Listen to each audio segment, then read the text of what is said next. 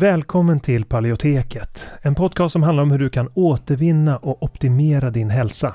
Vi presenterar spännande forskning, praktiska verktyg och inspirerande berättelser som ska hjälpa dig att ta makten över din egen hälsa. Vi som gör podden heter Karl Hultén och Anna-Maria Norman. En bristande maghälsa kan ge symptom i helt andra delar av kroppen. Det är något som många tyvärr inte känner till trots att mer än en miljon svenskar har IBS idag. Alltså problem med magen. Och tyvärr är magproblem i de flesta fall inkörsporten till annan ohälsa. Det kan vara inflammation, diffusa symptom, allergier eller autoimmun sjukdom. Och för att möta den här trenden av växande behov så har vi utvecklat kursen Maghälsa på djupet. Där vi går på djupet med att vända dålig maghälsa som SIBO och IBS.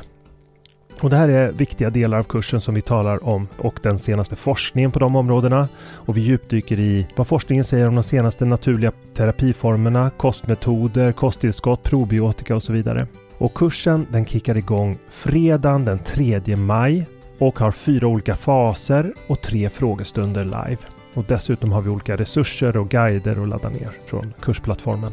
Så du kommer få lära dig allt om hur du kan använda kosten som en väg till läkning, när, var och hur, hur du kan använda olika kosttillskott och probiotika.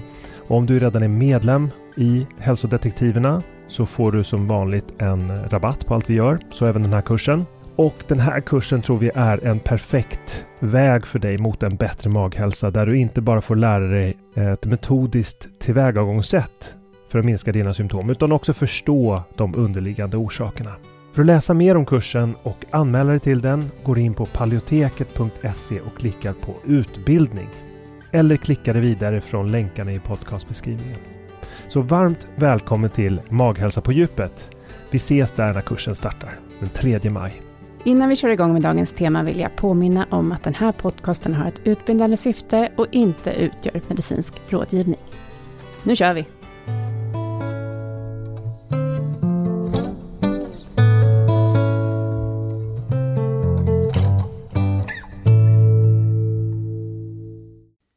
I dagens avsnitt intervjuar jag Ann Fernholm, vetenskapsjournalist och doktor i medicinsk bioteknik. Hon har skrivit flera intressanta böcker där hon fördjupat sig i sockrets och de snabba kolhydraternas påverkan på hälsan och hur du kan få barn att äta riktig mat. Nu vill hon med sin nya bok, Stora boken om barn och mat, som kom ut tidigare i år, lyfta betydelsen av ren, naturlig, näringsrik och oprocessad mat. Och den handlar också en hel del om barn och allergier. Intervjun har tre övergripande teman som också följer hennes intresseområden. Det första är sockret och processade matens påverkan på kroppen. Sen går vi igenom forskning om kost och hälsa och vad som skulle behövas på det här området. Och slutligen barn och allergier. Vi intervjuar i ett rum med en väldigt ljudlig ventilation, så jag får be om ursäkt för bruset i bakgrunden. Nu till intervjun med Ann.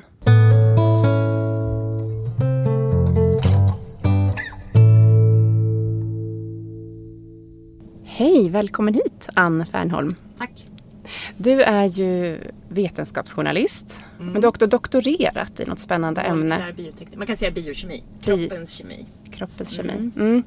Kan du berätta lite om dig själv och hur du, hur du började intressera dig för kost och vad du är idag? Ja, men jag disputerade då och tiden i forskarvärlden fick mig att tycka att forskare behöver granskas av journalister precis som politiker granskas av journalister. För jag tycker ofta man överdriver resultaten från sina studier och så.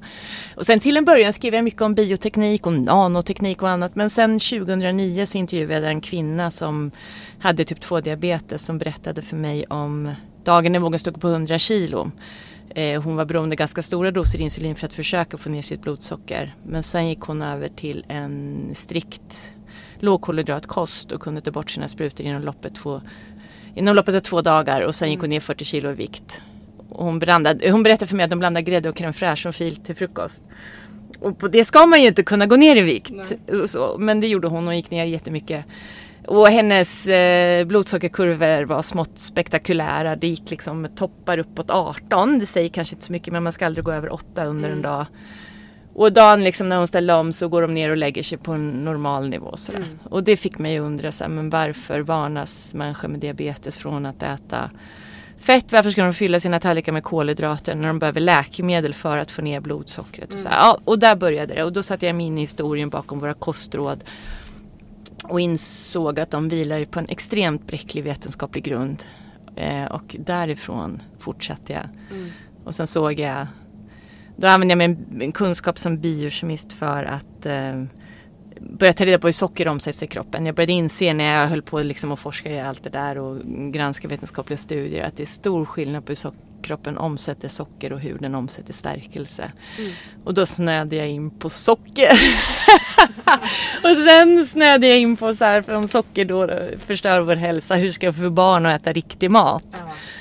Och då snöade jag in på hur man lär spädbarn äta riktig mat och hur viktigt det är att börja sin hälsoresa första året i livet. Mm. Ja men vilken fin berättelse. Det är ju ofta så liksom att man på något sätt ser ljuset när man upplever någonting. Alltså antingen så har man sin egen hälsa som man, eh, man märker att det är något problem. Och så behöver man grotta i det eller så möter man någon annan. Och Som- för mig, jag har ju liksom när jag ställt om kosten så mår ju jag bättre. Mm. Jag har inte problem att hålla vikten längre. Så det har ju också betytt saker för mig själv på ett personligt plan. Mm. Och släktingar som har lagt om och mår bättre. Ja. Ja. Men man blir ju verkligen när man ser det liksom, med egna ögon så blir, kan man inte sluta se det Nej. på något sätt. Har det öppnats på något sätt, eh, den här dörren. Ja, ja men precis, man märker det på många. Att Ja. Det finns ett enormt engagemang för alla som upplever den här liksom, hälsoeffekten. Mm. Man kan också se dina olika böcker, att det har skett någon typ av utveckling också i Ja. ditt fokus. Kan du bara berätta om de här olika böckerna och vad, hur, hur, det hur du, din utveckling i relation till de här böckerna på något sätt? Ja, det började med ett sötare blod, Mm. om hälsoeffekterna av ett, av ett sekel med socker. Och där kan man väl säga att, eh, att liksom, det gick igenom historien bakom våra kostråd. Och det var ju på 50, och 60 och 70-talet när man då började fokusera på totalnivån av kolesterol i blodet som det i princip enda viktiga måttet på hälsa som man vandrar vilse. Av liksom de tiotusentals molekyler vi har i kroppen så var det bara det måttet som skulle vara viktigt egentligen. Eh, och sen när jag skrev den då, då, det var ändå en sak jag inte fick ihop då för då man ser ju att en lågkolhydratkost hjälper många som har typ 2 diabetes. Eh, men det jag inte fick ihop var varför man i Asien, där man har ätit hiskeliga mängder ris, inte har utvecklat övervikt och typ 2 diabetes än först nu. Det går ju liksom inte ihop med den här idén om att stärkelse skulle vara farligt. Eh, Så då började jag snubbla över Robert Lustig som ju är den stora sockermotståndaren i USA. Så jag åkte över till honom vid UCSF i San Francisco och i min nästa bok då, Det sötaste vi har om socker och växande kroppar som då handlar mer specifikt om sockrets hälsoeffekter eh, så skildrar jag hans idéer och jag har inte bara övertagit dem utan jag granskade hans idéer och utifrån mitt biokemiska perspektiv så eh, gör de liksom, de är så, they make sense kan man Mm. säga. Kan du Eh. sammanfatta lite? Ja, men då handlar det om att det vita sockret till skillnad från stärkelse innehåller sockerarten fruktos. Och det finns ju frukt men i mycket lägre doser. Så klämmer man så här en gott och blandat på sig 160 gram gelégodis får man i sig lika mycket socker som i sex äpplen. Och gelégodiset kan vi klämma inom loppet av 10 minuter men vi äter aldrig sex äpplen så fort. Eh, så grejen är ju då att när man överbelastar kroppen med fruktos så ser man att det är leverns roll att ta hand om fruktos och då får man igång en fettbildning i levern. Och då rubbas blodfetterna på precis samma vis som när man har bukfetma och typ 2 diabetes. Och sen kan man se att det drar igång en fettbildning i levern och det börjar, kan lagras in fett i levern och då kan man se att eh, en tiondel av alla barn idag har fettlever och det var ju någon, liksom, fettlever var ju någonting man tidigare förknippade med alkoholism. Mm. Men just blodfetter känns som det är en sån som många är intresserade av. Ja. Alltså hjärt-kärlsjukdomar har ju liksom Ja. varit sånt som må- många råkar ut för och många har föräldrar som har råkat ut för det och så. Ehm, men, men fettlever känns ju inte som att det är lika vanligt. Ja, fettlever är jättevanligt Det idag. är jättevanligt. Ja, det är jätte, vi inte jättevanligt. vet om det. Vi har det. Nej, Ja. men det är, man tror att ungefär en, en fjärdedel av världens befolkning har fettlever idag. Mm. Eh, och tidigare, fettlever, alltså alkohol är ju en orsak till fettlever och det, alkohol omsätts ju i levern på precis samma sätt som fruktos omsätts i levern. Eh, och nu har ju då en tiondel av alla barn, eller alla unga i USA, mer än en tiondel nu, har fettlever. Och det är en dålig prognos för livet för då ökar man risken för att man ska få en inflammation i levern och att levervävnaden ska börja brytas ner. Och då ser man idag att behovet av levertransplantation ökar. Man kan se att eh, levercancer ökar och fettlever är en orsak till levercancer. Eh, och sen ser man att levern blir, eh, slutar reagera på insulin som den ska. Eh, så att den reagerar sämre på insulin, då stiger blodsockret och det är förstadiet då till typ 2 diabetes. Alltså man kan i princip, man har höga, när man har med det här det kallas ju för metabolt syndrom när man har fett insprängt i kroppens organ och man inte längre reagerar som man ska på insulin. Då har man liksom en rad olika symptom och allt det där kan man i princip förklara med sockerarten fruktos och hur den omsätts i kroppen. Jag skulle vilja se mer och bättre forskning på det här men det finns en till exempel studie från då Robert Lustigs labb i, eller hans eh, klinik i USA där han jobbar där barn med fetma och fettlever har fått byta ut socker mot stärkelse. Alltså inte på den nivån att man har tagit söta frukostflingor och istället ätit bagels. Och då kan man se att men fett i levern snabbt eh, sjunker, de får bättre blodfetter, de reagerar bättre på insulin och det går inom loppet av tio dagar. För det där är ju väldigt intressant för man, man, man känner ju lite sådär, har, man har barn redan hunnit utveckla fettlever? Ja. Liksom, de är inte så gamla, de har inte haft så många år på sig. Men då är det också så att man kan häva det på ganska ja, kort tid. Ja, genom att ta bort, det, det är det forskning, det skulle behöva större och bättre studier på det här. Mm. Men den forskning som finns eh, tyder väldigt mycket på det här. Och mm. man kan säga att idag använder man fruktos för att ge i djurstudier det, man använder det rutinmässigt idag för att ge djuren typ 2 diabetes. Sen försöker man skydda dem med typ gurkmeja och andra grejer för att se om det finns något som skyddar dem mot fruktos. Men, eh, men jag tänker att vi skulle, man borde forska mer på det här. För det här talar ju då för att till exempel fetmavården idag, barn, att den behöver läggas om. Det kanske inte alls är så att vi ska räkna kalorier, vi ska bara räkna socker. socker ja. Men sen kan man väl säga, då skrev jag det sötaste vi har och sen var det så här, men hur ska vi få barn att äta vanlig mat? Eh, hur kommer det sig att inuiters barn kan käka fiskögon och valspäck? Japanska barn kan äta fermenterade sojabönor till frukost och våra barn kan knappt äta laxfilé eller broccoli. Mm. Eh, och då satte jag mig in i det som är faktiskt mycket fransk smakforskning. Hur bebisar utvecklar smak för mat och hur viktigt det är att träna dem under första året i livet. Och när jag gjorde det, ja, då skrev jag en bok som heter Smakäventyret. Som handlar om det första året i livet, hur man hjälper barn att äta riktig mat. Sen när jag skrev den så träffade jag Kajsa Lam som är logoped. som eh, eh, jobbar med barns munmotoriska, hon jobbar med barn som har ätsvårigheter. Hon berättade för mig om hur man utvecklar sin munmotorik. Och hur bebisar då behöver lära sig tugga och svälja mat. Precis som de lär sig krypa, stå och gå så behöver man göra alla de komplicerade rörelser som krävs för att kunna tugga och svälja mat. Nu säger jag till alla lyssnare nästa gång ni tar en tugga mat så känn efter vad ni gör med tungan och käkarna. Mm. Man gör massa konstiga saker med tungan och vrider, vänder den hit och dit och beroende på vad man äter så gör man olika. Eh, och det var Kajsa då så skrev nu senast stora boken om barn och mat. Och då har jag väl landat i där då Brasiliens kostråd. Ät mat lagad från grunden på naturliga råvaror och undvik processad mat. Mm. Och då är ju socker bland det mest processade man kan äta. Kan man säga. Mm. Tomma kalorier finns ingen näring i det. Ingenting som är bra för kroppen. Men det var min resa. Ja. Mm. Ja men den är jättespännande och också så känns det som att den på något sätt följer också så här hur forskningen har utvecklats. Och, ja. Och, och, just det där när du säger det där med eh, att man ska äta ren och naturlig mat och inte processad mat. Ja. Då, det finns ju mycket liksom i den processade maten tänker jag som kan påverka. Alltså, det är ju olika eh, ingredienser i den processade maten eller mm. den är sammansatt på ett speciellt sätt. Mm. Men där kom det ju ganska nyligen en studie kring det med processad mat. Ja ehm. precis, att man överäter när man äter mycket processad mat. Men där skulle jag vilja se en studie som tittar på till exempel chips och så här, eh, vad ska man, ostbågar och sån processad mat. Och som jämförde med vad händer om vi bara tar bort socker. Mm. För hur illa är det med den här processade maten som ändå består mest av stärkelse. Mm. Och, ungefär som den här studien på barnen i USA som jag beskrev där man faktiskt tog bort sötade frukostfinger och käka bagel som ju bara är vetemjöl. Men ändå så blev deras eh, ämnesomsättning bättre. Mm. Så vad är liksom, av all processad mat, Mm, vad är värst? vad är ja, men, ja, vad är Mm. värst? Vad ska vi ut- Sådär, undvika sådär, och de som inte är beredda att äta helt ren och naturlig Nej. mat utan såhär, vad ska de byta ut eh, Ja. fredagsmyset mot? Liksom, såhär. Då kanske de inte ska ha godis, kan det vara bättre att ha chips? Alltså så Ja, tänker. Ja, lite för att så. också få med alla i det. Lite Ja, pragmatiskt. lite sådär. pragmatiskt. Ja. Ja. Nej, jag förstår. Men jag skulle önska att man aldrig gick in i det där chipsträsket heller. Liksom, att man... Nej men för min upplevelse är ju att när vi, vi gav ju barnen väldigt naturlig mat men så fort de började få processad mat för det skedde ju såklart när man började träffa andra vänner och i skolan och förskolan och sådär.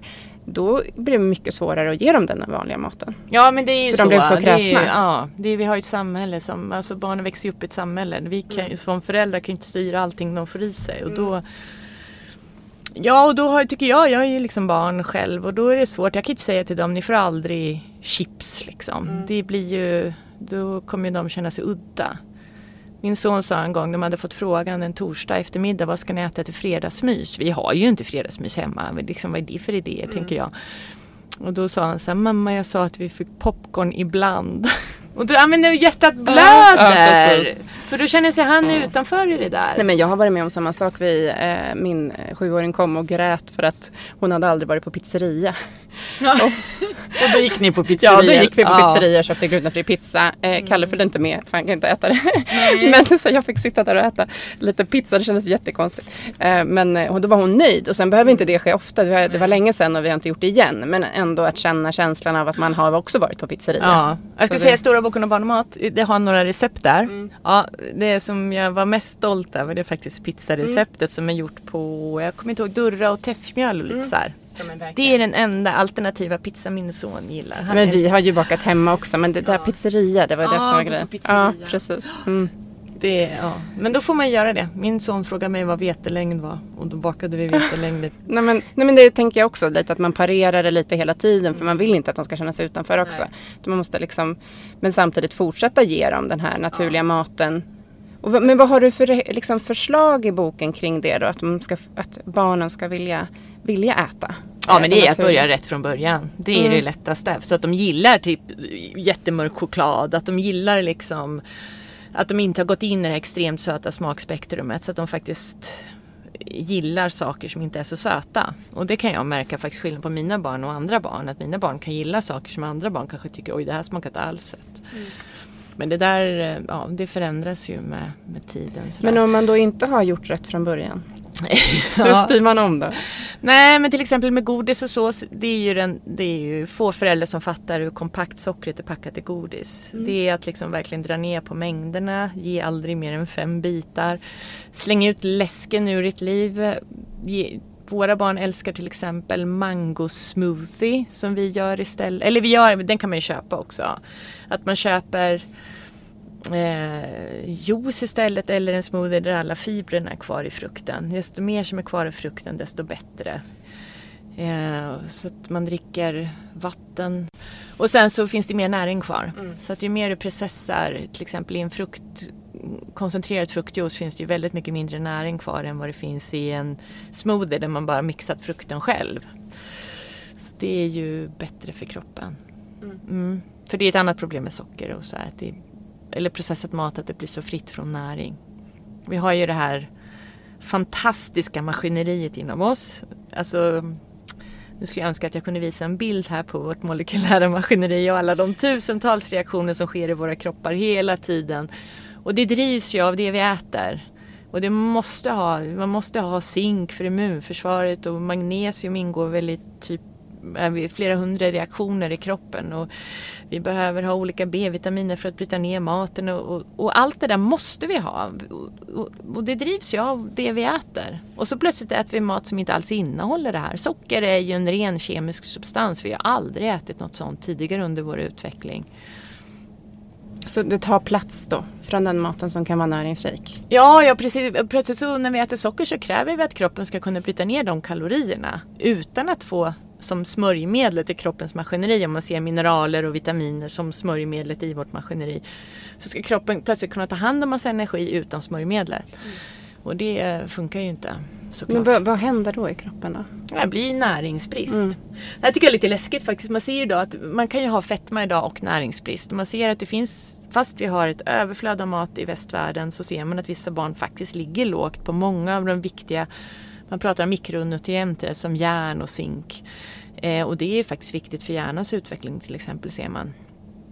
Finns det en del forskare som tror att ökningen av diagnoser som till exempel ADHD och så, att det kan att näringsbrist kan vara en bidragande orsak. Där skulle jag vilja se mer forskning. Eh, så, för det behövs verkligen. Det finns vissa studier som talar för att järnbrist kan bidra till exempel. Men ja, det behövs mer forskning. Ja men verkligen, det är ju, det är ju ett jättestort, eh, jag tänker för skolan nu, med att det, är liksom fler och fler barn ja. med diagnoser. Och att det blir svårt också för skolan att hantera det. Så rent samhällsekonomiskt. Ja, ja man skulle verkligen, verkligen behöva, behöva göra. Men säg en sån här sak då, då för nu har vi ju vi har ju ett kostråd kring socker. Vi får inte få mer än 10% av våra kalorier från tillsatt socker för då får vi oss för lite näring. Idag vet man att barn generellt sett ligger för högt. Och de ligger för högt i de enkätundersökningar man har gjort och då brukar man generellt sett rapportera för lite i de undersökningarna. Så man kan anta att barn faktiskt ligger ganska mycket över gränsen. Mm. Och då kan man sen se till exempel barn med glutenintolerans. Då äter de glutenfri mat och den består numera av ren stärkelse. Det är också bara en energigivande substans helt utan näring.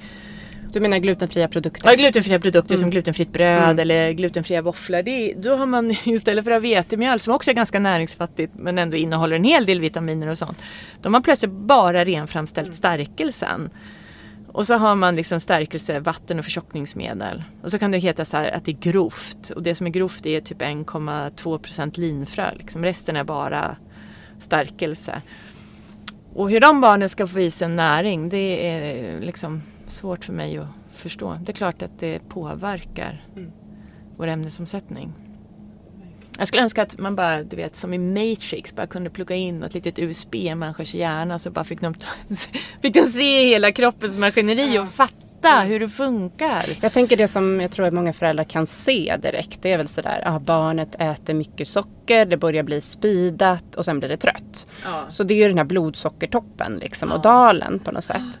Men det som det också innebär liksom Ja, det är jag är mycket mer oroad kroppen. för de långsiktiga ja. effekterna av att dag ut och dag in äta så. Mm. Det är klart att kroppen klarar ju en sån där liten speed titt som tätt. Det ju, dör ju ingen av men när man gör så dag ut och dag in, liksom vecka ut och vecka in. Men det är ganska små korrigeringar man kan göra. Alltså, det är som jag, min, min dotter, sjuåringen, är ju sådär, tycker det är ganska jobbigt just nu när alla går runt och äter glass hela tiden. Ja. Eh, och liksom, de äter glass varje dag ja. och ser alla människor. Det gör de faktiskt. För de går på vardagarna liksom, och köper efter skolan. Och hon får inte det. Sådär.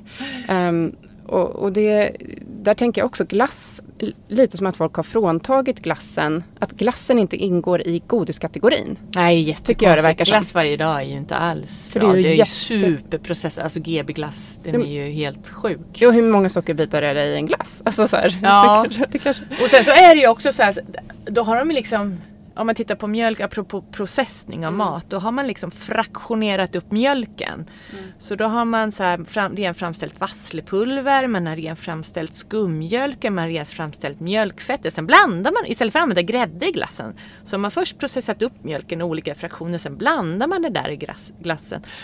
Och man har också ofta i mjölkpulver och då har man tagit mjölken och sprayat in den i en het kammare till liksom fina fina droppar som sen faller ner som ett pulver när det torkar. Men i den där processen så är det, bränns mjölken lite ungefär som när du steker kött. Samma kemiska reaktioner sker. Eh, och, och då förstörs ju lite och det är viktiga protein vi behöver och, och så. så Maten är ju hela tiden lite sämre. Den blir liksom både min, mer näringsfattig och säkert mer inflammatoriskt också. Ja. Alltså så det finns ju sådana processer av att heta upp saker. Som liksom, Precis. Så, att, så att det, är det, är så många olika aspekter av att kunna, alltså man skulle behöva studera liksom varje liten detalj av det här. Ja. va, va, hur det påverkar kroppen men man kan ju bara vara liksom, säker Gör på att är det, hela, egen glass, ja, liksom. är det hela livsmedel. Sen finns det ju vissa produkter som är mm, gjorda på grädde och sådär. Riktig grädde och riktiga äggula. Som mm. GB har i typ förtjockningsmedel, emuleringsmedel och massa olika E-nummer istället för i riktiga äggula till exempel mm. som ju är väldigt näringsrikt. Som är bättre för kroppen än alla dessa konstiga E-nummer och så. Så man ska köpa bra glass om man mm. köper glass. Ja, Eller göra egen. Ja. Går också. Men du pratade lite om det här med eh, kostrekommendationer och sådär. Det där med 10 eh, gram. Högst 10 gram. 10 procent, 10, 10 procent, 10 procent av alla kalorier. Av alla ja. kalorier, 10 procent. Ja. Um, men hur ser du annars på de liksom, kostråd som har getts och vad skulle behöva göras? Man skulle, det enda kostråd man skulle behöva ge är att mat lagat från grunden på naturliga råvaror och undvik processad mat. Sen så har man också i Brasilien säger man så här att eh, laga, lär dig gärna laga mat av andra, dela goda recept, så här, känn, försök njuta av maten, dela din gärna med andra, också ät tillsammans med andra om det går. Så här. Jag skulle önska att det var mycket mer fokus, strunt samma procent fett eller kolhydrater. Men du har ju grundat någonting som heter, eller har du grundat Kostfonden? Ja, jag har grundat mm. Kostfonden tillsammans med Fredrik Sjödin som eh, gav mig pengar för att jag skulle ha tid att jobba med det och han fixade, han är affärsängel kan man säga. Men här gjorde han ju bara ideellt. Så han fixade allt så här Skatteverket och grunda, liksom, organisationer ska grundas och anmälas till, eh, vad heter det? Ja, mm, men all, allt detta, ja, Bolagsverket, ja mm. men precis. Allt pappersarbete med stadgar och sånt. Mm. Och jag fixade vetenskapligt råd och ja, har varit, är verksamhetsansvarig kan man säga. Och varför behövs det en kostfond? Vad är liksom räcker inte den forskning som görs? Nej, det gör den verkligen inte. För den är eh, nästan alltid för kortsiktig, för småskalig och ofta är studierna felaktigt för utformade. Så att när man då, det finns en jättebra myndighet i Sverige som heter Statens beredning för medicinsk och social utvärdering. De går igenom de vetenskapliga grunden för vården. Och de har vissa krav, att studier måste uppfylla vissa krav för att de ska liksom titta på dem och dra slutsatser från dem. Och när de gör sina genomgångar så sållar de bort typ ja, 80-90 procent av all forskning och säger det här uppfyller inte våra krav. Så när de senast då, det är ju länge sedan nu, men 2010 när de gick igenom området mat för diabetes, då är ju slutsatsen att kostråden till människor med både typ 1 och typ 2 diabetes vilar på en bräcklig grund. Vid typ 1 diabetes så så skrev de att det råder en uppenbar brist på studier. Det typ finns ingenting som mm. uppfyller deras krav. Men typ 2-diabetes fanns det några studier men det var ju ändå ganska få. Så eh, det, det inleder ju kostråden till människor med typ 2-diabetes att, att det vilar på en bräcklig grund. Vi vet egentligen inte vad som är den effektivaste kosten ur ett strikt vetenskapligt perspektiv. Men, eh, men då, eh, alltså du menar att de ändå har gett kostrekommendationer? Ja, de ger ju det, mm. bäst, det som har bäst vetenskaplig mm. grund då. Men det är fortfarande en dålig vetenskaplig grund. De kallar det för evidensbaserade vård. Men jag var en gång på föredrag med en eh, professor från Berkeley. Och hon sa att hon ville att det skulle kallas evidensinformerade. Mm. För att det finns ibland inte alls någon bra bas. Och om man då säger baserade så tror man att det finns en bas men evidensinformerad då kan, ska man veta att nej, men det här är väldigt bräckligt det här. Och, som i typ 2 diabetes, så kan man som läkare eller diabetessköterska om någon kommer och säger ja men jag åt så här och mådde mycket bättre. Då kan man veta att de kostråd man har gett vilar på en bräcklig grund. Och om någon kommer och säger något annat så kan det faktiskt vara sant. Ja, det skapar lite, att det blir lite mer öppet i vilka mm. rekommendationer man skulle kunna ge. Ja. Och sen tänker jag också på det här med att okej, okay, det kanske finns vissa lösningar som är bra för alla men just att olika kroppar kan reagera olika också. Ja, ja, på, på olika ja. kostupplägg. Och då blir det lite konstigt att det alltid ska vara så här, Ja, precis. Man skulle behöva så mycket större ödmjukhet inom vården för att mm. man behöver mer och öppna upp för då lite alternativa lösningar, ja, de ja. andra kostupplägg som finns. Och sen så framförallt då när en patient kommer och säger ja men Ja, som en kille som har cyklat Vätternrundan för Kostfonden. Han har Bechdels sjukdom. Det är samma som Kalle har. Jaha, mm. ja just det. Och han la ju om till Han tog bort alla spannmål, socker och rött kött och alla mjölkprodukter och så och mår ju väldigt mycket bättre och kunde cykla Lägga bort sina läkemedel. Mm. Men då säger hans läkare, ja det här har ni säkert hört förut, men ja men han tror inte på det, att det funkar. Eh, och, och då tänker jag att man ska vara öppen och tänka oj, tänk, det där var ju spännande. Det där skulle vi behöva titta på närmare. Kan det här gälla fler patienter?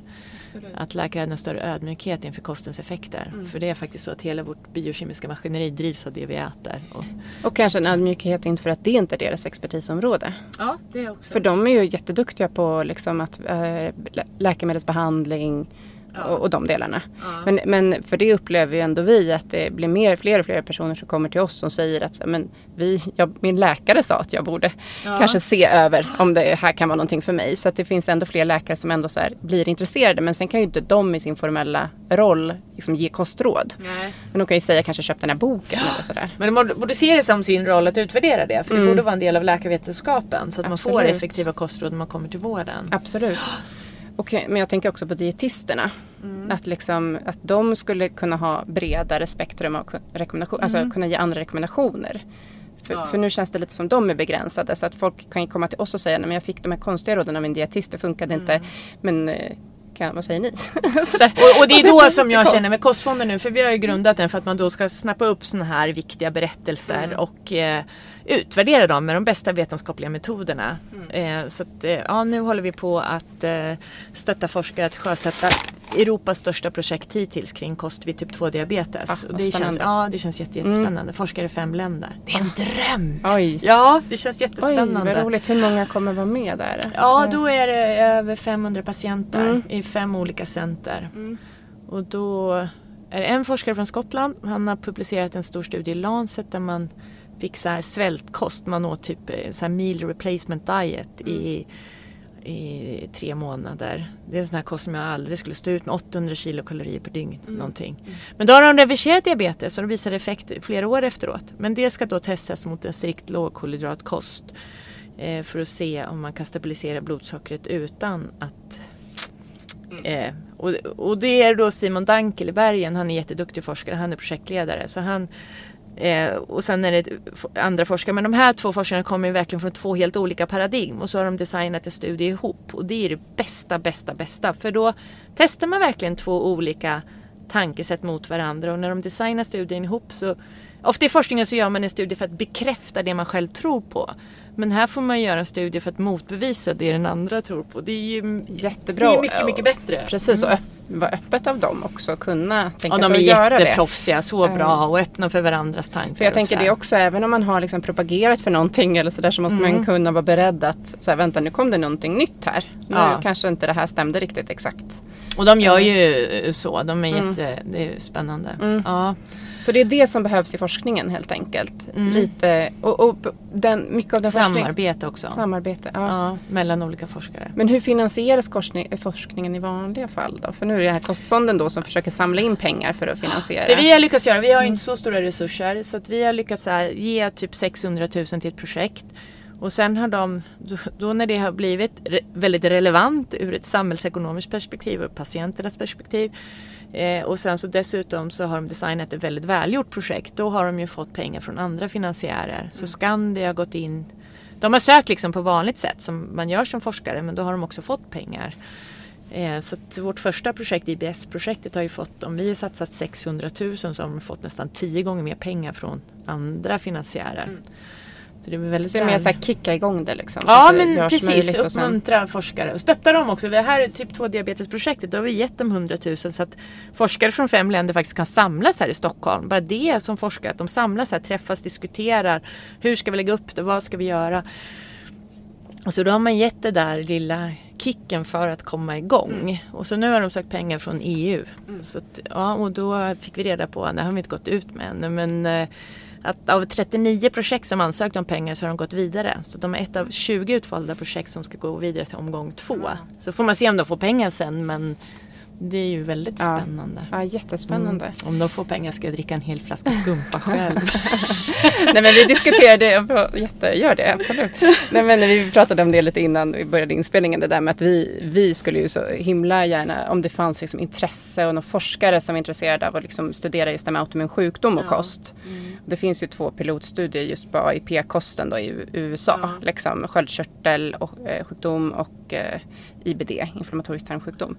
Men de är pilotstudier liksom. Mm. Så det, det som vi då bara skulle lobba för att hitta intressanta forskare. Om det är någon forskare som, som lyssnar, ja. som är intresserad av att göra sådana studier på autoimmun sjukdom och kost så kan ni kontakta oss så kanske vi kan lobba på Kostfonden. Ja, ja men det är ju, och ni som lyssnar, om man mm. blir månadsgivare till Kostfonden så bidrar man ju till att vi kan jobba långsiktigt mm. och sjösätta nya viktiga projekt. För det finns så enormt mycket som behöver studeras och mm. autoimmuna sjukdomar tillhör verkligen mm. den kategorin. Ja.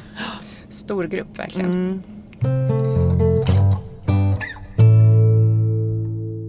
Ja, men jag tänkte vi ska gå igenom eller gå vidare till det här med allergier. Ja. För det är någonting som vi också i Autoimmun handbok också har med som en del. Just mm. så här, födoämnesöverkänsligheter är en ja. viktig del i, i den boken också för att det samspelar också med autoimmunitet. Ja. Och det är så liksom AIP-kosten är uppbyggd på något sätt att man tar bort saker som triggar immunförsvaret och som mat som man är överkänslig mot. Så det kan vara allergi eller andra typer av överkänsligheter. Mm. Men därför tycker jag att det är väldigt intressant för det är en ganska stor del av den här nya boken. Att. Just kring allergier och barn. Uh, Eh, kan du beskriva liksom vad, vad, ni, vad, det, vad det som är viktigt att tänka på för att barn inte ska bli allergiska? Då? Ja, och i stora boken då eh, har vi intervjuat en Emma Adelkreutz. Som, hon har ett eget litet kapitel i boken som ligger mellan Eh, vi har det indelat i 0 till 4 månader, 4 till 6 månader, 6 till 12 månader, sen så 1 till 2 år och så här. Men hon ligger då redan faktiskt mellan 0 till 4 månader och sen mellan 4 och 6 månader. Där ligger kapitlet om henne för att det gäller att börja tidigt och förebygga mm. allergier. För de senaste teserna säger att barn utvecklar tolerans mot mat när de får ner det i magen. Men om man istället får in det via eksem får in liksom jordnötsprotein kanske. Om mamma och pappa har käkat jordnötter och sen så smörjer man med någon sån här eksemsalva och då kommer det in jordnötsprotein i huden och då kan man utveckla en allergi. Mm. Och då är det så intressant till exempel nu har man gjort om idominsalva men det har ju varit liksom spädbarnssalvan nummer ett förr i tiden. Och det innehöll jordnötsolja förut. Och då när man har smörjer med sådana oljor så ser man att det är kopplat till en sju gånger högre risk att få att utveckla eh, då allergi mot jordnötter. Eh, så att det här naturliga salver till ett spädbarn, om det är liksom sesamolja eller jordnötsolja, det är faktiskt ingen bra idé. om, man, om man samtidigt ger dem det att äta då, så att de ändå har fått det via magen? Ja, ja precis mm. och då är det ju bättre. Mm. Jag skulle nog ändå inte använda det. Det var någon som frågade om kokosolja, det är ju ett fett, inte ett protein. Så det tror jag skulle vara bättre. Men, Just det, för det är eh, proteinerna som Det kan, är proteinerna mm. som man reagerar, reagerar. på oftast. Mm.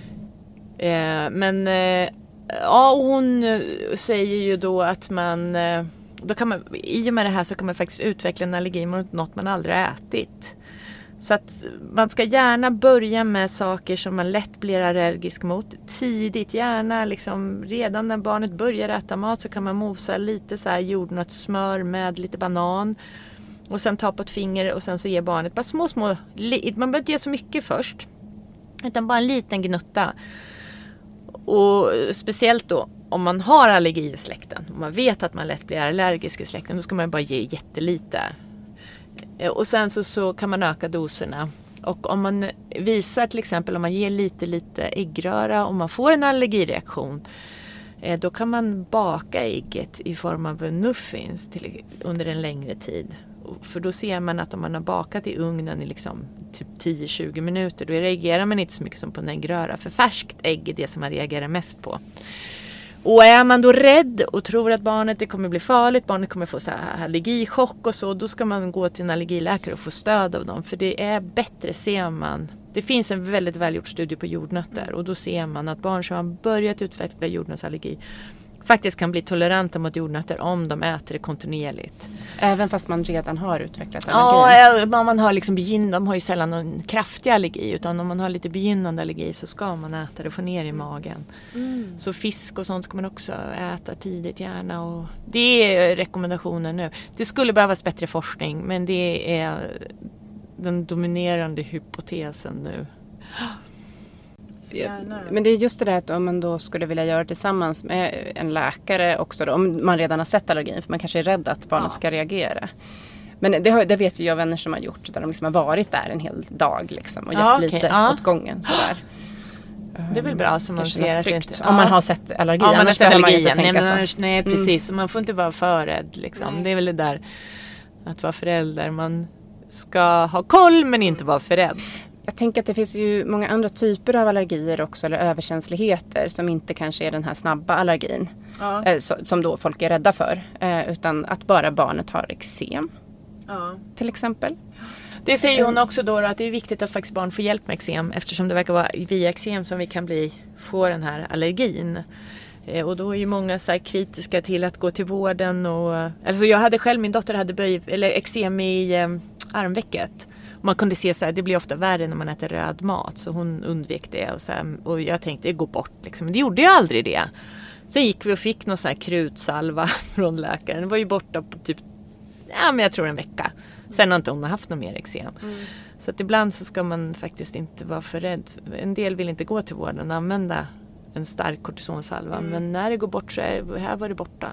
Så det var, jag gjorde det för en kompis, hennes son blev också helt av med eksem men han fick en bra salva. Mm, mm, ja precis, men man ska ta det bästa av sjukvården och, och liksom ska utnyttja vara- det som finns och sen så också vara, tänka kritiskt eller liksom sådär. Alltså så här, fundera på det här för du, du, ni skriver ju en hel del också om gluten till exempel och Alltså jag tänker så här, många, många barn kan ju vara överkänsliga mot, mot just gluten och mejeri. Ja. Alltså mejeri kan ju vara en sån sak som till Det är exempel många barn som, Mm. man ser ju nu att många barn med kolik, faktiskt en fjärdedel av alla barn med kolik har mjölkproteinallergi. Mm, Och då måste vi ta bort mjölkprodukter generellt. precis. Men sen efter ett tag så utvecklar ju många tolerans mot det. Så det är ju... Men det är ju det här att man, att man kan, få- det kommer ut i bröstmjölken också. Ja.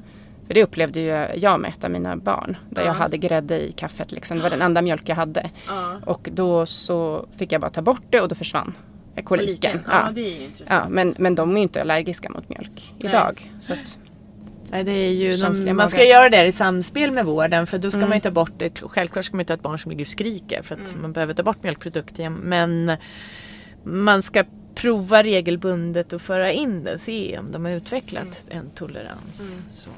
Så. Men gluten kan man ju inte utveckla tolerans mot. Har man glutenintolerans då är man ju det. för där hade ni också någonting som ni skrev om det där när man borde införa gluten.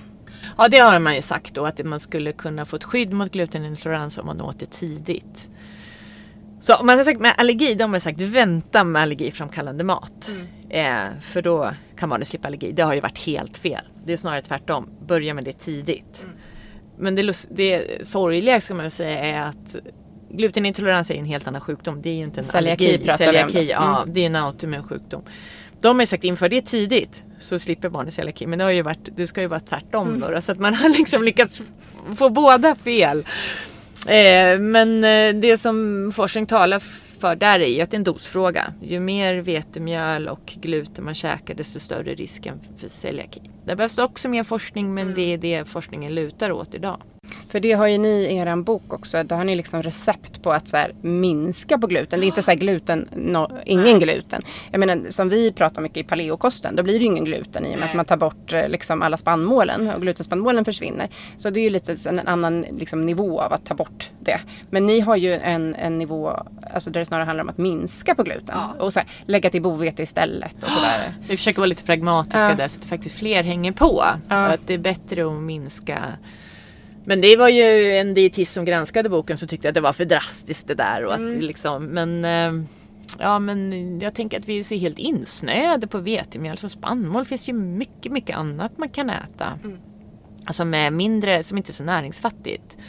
Till exempel bovete är ju, innehåller ju mycket mer näring än vad vetemjöl till exempel. Om man nu ska se på det här, smörja barnets maskineri med mycket vitaminer och järn och annat som är bra för kroppen.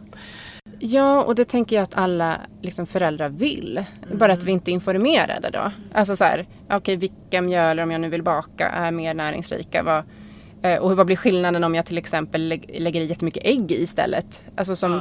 vi, när man bakar liksom paleobröd så blir det ju ofta med ägg. Eh, och eh, så här, ja, då kan man ju ta mera ägg. Det blir fortfarande ett bröd. Ja. Som man då kan vänja sig vid om man är barn och inte har ätit annat bröd. Ja, Medan då vi fick ett meddelande här på Facebook bara förra veckan som var sådär. Jag har testat fem olika paleobröd men alla smakade ägg. Hur ska jag göra? Hur ska jag göra? Men det är liksom så här, det handlar ju också om förväntningar på vad bröd, hur bröd ska smaka. För sen har vi ju AIP-bröden som liksom folk vill baka då som inte ens inkluderar ägg. Då blir det en helt annan konsistens igen. Alltså så, här, så att man, man måste liksom förändra lite vad man förväntar sig. Om. Ja, Mm. det behöver man göra. Men vi har ett väldigt, eh, det finns några äpple, muffins med äpple, eller vad säger jag, bröd med äpple i som inte smakar, som är väldigt Mm. goda. Mm. Och inte smakar ägg. Inte Nej, jag tycker inte det smakar ägg faktiskt. Nej. Jag tycker- kanske, det beror ju på hur känslig man Ja, men jag också. tycker ju om när det smakar ägg. Och Ja. Våra barn har ju vant sig ganska mycket. I början bakade vi väldigt mycket med ägg till, för vi bakade till, till förskolan. Så de har Ja. inte fått uh, förskolebrödet. Ja, nej. Um, förrän då sjuåringen börjar skolan. Och då är det, ja, då är det så hemskt, hemskt bröd. Ja. Men, men i alla fall. och, Polarbrödskaka. ja, precis. Nej, ens det. Alltså, de där glutenfria bröden. Hon äter gluten. Jaha, hon ja. äter glutenfritt. Ja, så att det är Jaha, inte bra åh, grejer. Alltså, det måste vi försöka jobba på. Ja, Eller så får vi börja baka igen Ja. i skolan. det Ja. blir storbak. Ja. Nej men jag tänkte på det här med allergier. Alltså, Mm. för vi, du, ni skriver ju också lite om tarmbakteriernas roll. Ja, det behöver Mm. forskare utreda mera och sådär. Men vad är era förslag då till föräldrar att tänka på då? Att, att Ja, nej men till exempel det här, det här vill jag säga att det finns ingen forskning som, men, som visar att det har effekt. Men vårt förslag är ju att man ska omge sig av lite goda mjölksyrebakterier, kanske syra mat själv, käka syrad mat. Eh, också se till att barnen ja, men får i sig bra fibrer och så här, äta grönsaker och sånt som man vet stärker tarmfloran. För det är, är viktigt. Och käka, det ser man också faktiskt, det finns en studie som kopplar att äta mycket yoghurt under första året i livet, eller inte äta mycket men äta yoghurt och, och ha en lägre risk för, jag tror det var eksem. Eh, en Nya Zeelands studie, men det är bara associationer, det är inget bevisat orsakssamband. Men yoghurt är också fermenterad mat. Och då ska man tänka på att i klämmisar, de här populära plastprodukterna, eller där man har puréer i plast liksom. Det är ju upphettat. Så allt, alla nyttiga bakterier och sånt är ju döda. Ja, men det är inte ens yoghurt. Alltså, Nej, det är inte ens yoghurt, det är mest koncentrerad det är frukt. juice. Det är mest, mest socker. Fruktos. Mycket fruktos. Mycket, mycket fruktos, koncentrerad juice, extremt sött. Bara Ja. högprocessad mat. Liksom. Ja, och där Dessutom är det ju- uppvärmd.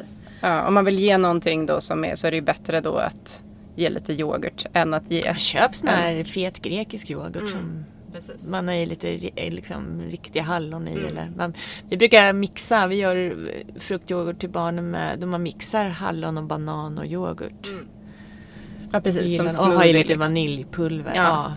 Nej men verkligen. Det är ju, och banan är ju supersött. Så har man i det så kommer de ju ändå få Mm. Sötsmaken. så många barnens kompisar och de Mm. älskar Ja det. men precis. De det har- funkar ju också till ja. kompisarna. För det är ju viktigt att det Ja, ja. En sak kan man ju ge till sina egna barn. Sen när det kommer kompisar då Mm.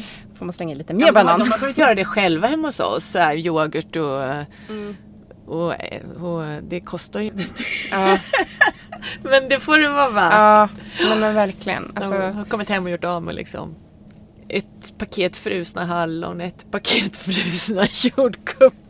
Så här, vad fan, men nu har ni gjort smoothie här för liksom. ja, hundra Ja, men det är, spänn. jag vet vad, Mm. det struntar jag i. Våra Mm. matkostnader tittar jag aldrig på. Mm, nej, Mat är en investering i hälsa och det finns inget som är mer värdefullt i min värld. nej, precis. Alltså, där handlar det ju mycket om, det som vi brukar liksom prata om är ju att när du lägger om kosten till en mer liksom, naturlig mat så blir det naturligt så att du kanske lagar mer mat hemma. Och då blir det billigare på så sätt. För att du kanske inte går ut och äter. Och du kan ju också välja att inte gå ut och äta Mm. till exempel. Eller göra det mer sällan. Ja. Eh, så blir det. Det Alltså, går ju. men då har matpriserna inte gått upp någonting sen så, vad är det, sen 90-talet. Alltså de har ju legat still nästan. Så det är ju, vi har ju råd. Mm. Många av oss, alla har inte Mm. det, men många av oss har råd att köpa bra mat. Ja, precis. Det är bara Och han- fråga om hur mycket man vill konsumera för övrigt. Ja. Nej, men sen kanske man kan välja, liksom, det finns ju, alltså det man kan göra är ju att vara lite så här mera strategisk och välja när det är, köpa mycket av någonting som säljs billigt. Ja, I, liksom. ja men nu säljs det vitkål jättebilligt. Jag får äta lite mer vitkål Ja. än massa Käka mer rotfrukt och sånt, sånt är ju billigt. Ja, liksom. jo men verkligen. Ehm, men vi, vi, eh, vi ska väl runda av. Vi har ju nästan pratat i en timme, eller jag vet inte riktigt. Men, Ja, vad härligt. Eh, det går fort. Precis, men, men jag, ehm, du, du har ju pratat en hel del om, om det här med näring och att det är ett smörjmedel. Ja. Um, men jag tänker lite att du bara ska kunna liksom summera lite varför det är viktigt att vi får, får i oss näring. Ja Uh, men det är ju för att hela vårt maskineri drivs av det. Vi har ju det här fantastiska molekylära maskineriet inom oss. Det är ju tiotusentals reaktioner som sker i våra kroppar. Och de, sker, de, det drivs ju av det vi äter. Ingenting annat. Så, så att, är så egentligen borde kostråden handla om att vi ska äta mera näringsrikt. Ja, Ehm, men en fråga nu. Okej, nu och då är det det som är problemet Mm. med den pro- störst, ett stort problem med den processade maten. Det är att det blir näringsfattigt. Mm. Ja. Det var en sak i boken som, för det är mycket diskussioner kring kött. Hur Ja. kött, kötts vara eller icke vara. Eh, och eh, då var det ju någonting som ni skrev i boken som ni kallade för köttfaktorn. Ja det är ju spännande. För det, alltså, du beskriva vad det bebisar, är? Så här, grejen är så här, bebisar har ju nästan samma järnbehov som en vuxen man. Men en liten sex månaders bebis äter ju väldigt mycket mindre än en vuxen man. Så då måste ju ma- maten vara järntät. Sen är det så att det också måste, järnet måste tas upp lätt av kroppen. Och då finns det ju vissa saker som hjälper järnet in i kroppen och vissa saker som hämmar upptaget av järn. Och då kan man se att kött, eh, det hjälper järn in i kroppen. Så att äter du liksom broccoli som har järn i sig så kommer järnet lättare komma in i kroppen om du äter lite fisk till broccolin eller lite kyckling. Men det som är absolut mest järnrikt det är ju rött kött och inälvsmat och blodprodukter. För då, det, det är hemjärn i det och hemjärn tas upp jag tror, tre gånger effektivare av kroppen än det järn som finns i vegetabilisk mat som icke-hemjärn. Och icke-hemjärn kan också hämmas av futinsyror som finns i vetemjöl. Eh, och det kan hämmas, ja, eh, och som också finns i bönor. Jag säger rätt nu? Ja. Det kan också hämmas av sånt som finns i rödvin och kaffe men det dricker inte spädbarn då. då. Men, men, eh, men det man ska tänka på då är ju dels att ha järnrik mat som också, och järn som tas upp lätt av kroppen. Och det är därför som jag egentligen känner mig ganska kritisk till att små spädbarn ska vara vegetarianer. För det är svårt att få i dem ordentligt med järn då. Och framförallt om man då faktiskt äter ägg och mjölkprodukter för det är väldigt järnfattigt. Så att, eh, då är det nästan bättre att vara vegan för att, än, än att äta mycket mjölkprodukter och ägg.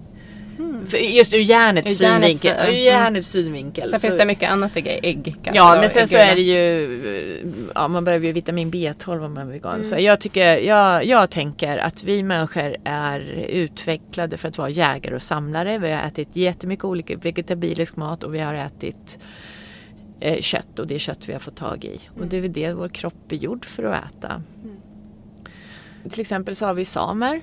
De, man säger att rött kött ger cancer men samer äter ju väldigt mycket renkött och ofta rökt rött renkött vintertid. Och de har ju lägre risk för cancer än övriga skandinaviska befolkningen. De har ingen ökad risk för tjocktarmscancer.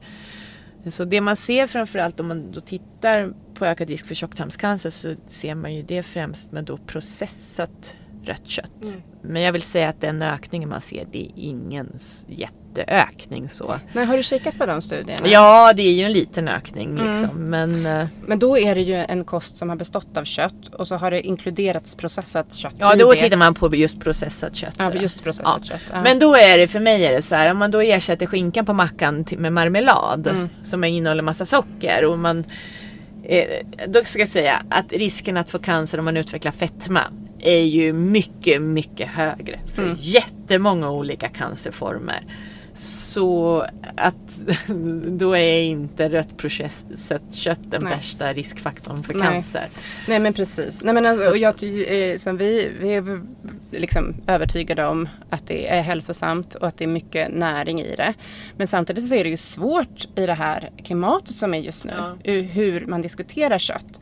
Och där väldigt stor del av liksom på något sätt hälsosfären på något sätt är liksom vegetarisk eller vegansk. Eh, där, där det känns som att man, även om man är säker på sin sak och vi har ändå skri- också skrivit om det i boken där vi gått igenom flera studier kring eh, liksom paleokosten då som inkluderar ju kött i kosten med jämförelse med andra kostupplägg. Där det visar sig att det är mindre, eller liksom, eh, mindre inflammatoriskt och sådär. Eh, Men, men eh, så att det finns ju belägg för det. Men samtidigt kan det kännas att man behöver ha så mycket på fötterna och väldigt, väldigt tydligt. Men jag tänker då är det ju också mycket med klimatet. Så här. Det Mm. blir ett problem när vi äter väldigt mycket rött Mm. kött. Nu, den ökning vi har sett av kött är ju mest att vi äter mer kyckling idag. Det Mm. är inte så mycket eh, mer rött kött än vad vi ätit tidigare, lite mera. Men att vi behöver dels äta kött då, då, som är producerat på ett bra sätt.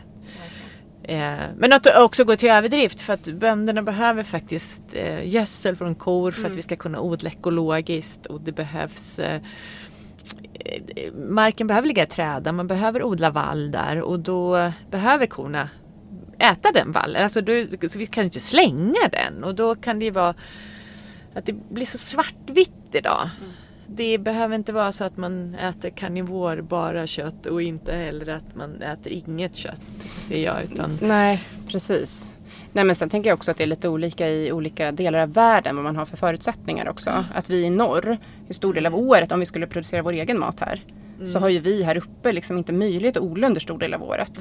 Så det blir också lite olika och i Norrland är det väldigt svårt att odla. Där Mm. tror jag, nu är inte jag någon bonde, jag kan inte det här jättebra. Mm. Men det jag har hört är ju att det är svårt att odla något Mm. där uppe. Och att därför är liksom djurhållning det man kan ha. Mm, ja, men precis. Så. Och det är väl så kanske vi har utvecklats också. Historiskt Ja. kan man tänka. men eh, den sista frågan då. Hur ja. tror du att våra vanor och myndigheternas rekommendationer har förändrats om tio år? ja, men jag tror att vi kommer landa i att ät inte så mycket processad mat.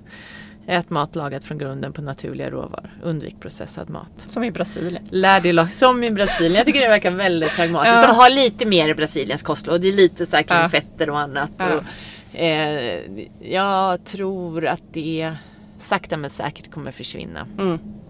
Ja men det låter ju hur bra som helst. Ja, att de här eh, nivåerna, du ska äta sig så mycket fett och så mycket kolhydrater. Det tror jag kommer kanske vid nästa uppdatering av kostråden faktiskt vara borta. Jag skulle säga att det finns väldigt lite som Det talar för kommer ju nya kostråd ganska snart väl? Ja, det kanske det gör. Ja. Ja.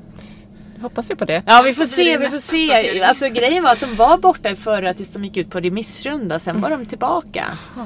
Ja så att eh, om jag, ja.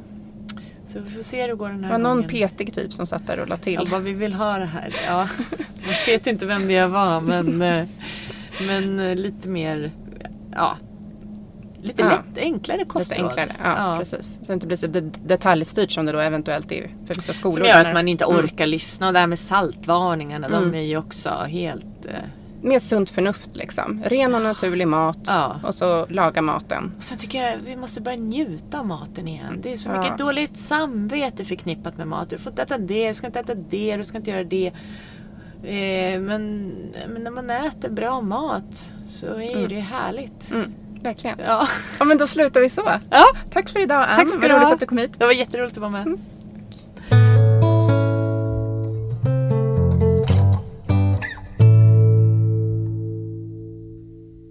Jag hoppas att du precis som jag tyckte att det var spännande att höra Ann Fernholm berätta och dela med sig av all sin kunskap. Hon finns på annfernholm.se om du vill läsa lite mer om henne. Och jag tänkte också länka till hennes senaste bok i avsnittsinformationen. Om du är intresserad av vår senaste bok, Autoimmun handbok, så finns den på Adlibris och Bokus. Den handlar alltså om hur du med en läkande kost och livsstil kan minska eh, symptomen av autoimmun sjukdom, inflammation, magbesvär och allergier. Och det är en praktiskt orienterad bok, eh, en fördjupande faktadel och praktiska råd i metoddelen. Vi är väldigt glada för de recensioner som har kommit in. På Bokus skriver Anki Boken är välskriven, saklig och mycket intressant. Gör verkligen skäl för namnet handbok. Läste den från perm till perm med mycket stor behållning. Bra teoretiskt och många användbara praktiska råd. Helt enkelt en fantastiskt bra bok om autoimmuna sjukdomar och vägen till hälsa. Och på Instagram fick vi en jättefin kommentar från Epinosa som skriver Den är bara så bra. Känns som en kär vän. En text som beskriver och förklarar en riktig ögonöppnare. Helt frälst. Tack till er som skrivit den. Vi blir såklart väldigt, väldigt glada för de här recensionerna. Men det viktigaste är att recensionerna kan hjälpa personer att hitta boken. För det är inte alla som lyssnar på den här podcasten. Det är inte alla som följer oss i sociala medier. Det är kanske personer som bara går in på Bokus eller Adlibris och letar efter böcker. Och då kan en sån här recension göra att de vågar köpa den, för de kanske inte känner till oss. Och vi har gett ut boken på eget förlag, vilket också gör att eh, det kanske krävs lite mer för personer att eh, våga köpa den. Vi har inte heller någon stor marknadsföringsavdelning som hjälper oss, utan det är ni som kan hjälpa oss med det här. Så vi hörs nästa gång. Hej då! Tack så mycket för att du har lyssnat på det här avsnittet av Paleoteket. Vi hoppas att det har varit till nytta för dig. Om du vill få hjälp att uppnå dina hälsomål står vi redo att hjälpa dig. Vårt medlemskap Hälsodetektiverna är en gemenskap online där du träffar likasinnade, får hälsoinspiration hela året och kan ställa frågor direkt till oss på våra medlemsseminarier. Nu under våren startar också två onlinekurser. AIP Masterclass är kursen för dig som vill lära dig allt du behöver veta om kostupplägget AIP, autoimmunt protokoll, samtidigt som du blir guidad genom en stegvis process med både läkningsfas, utvärdering och återintroduktioner. Sen har vi kursen Maghälsa på djupet som riktar sig till dig med IBS och misstänkt eller konstaterad SIBO. Vi fokuserar helt på vad du kan göra med kost, livsstil och strategiskt utvalda kosttillskott. För dig som föredrar att läsa finns också våra fyra böcker. Besök paleoteket.se för att veta mer och glöm inte att prenumerera på vårt nyhetsbrev. Du hittar länkar i beskrivningen till podcastavsnittet.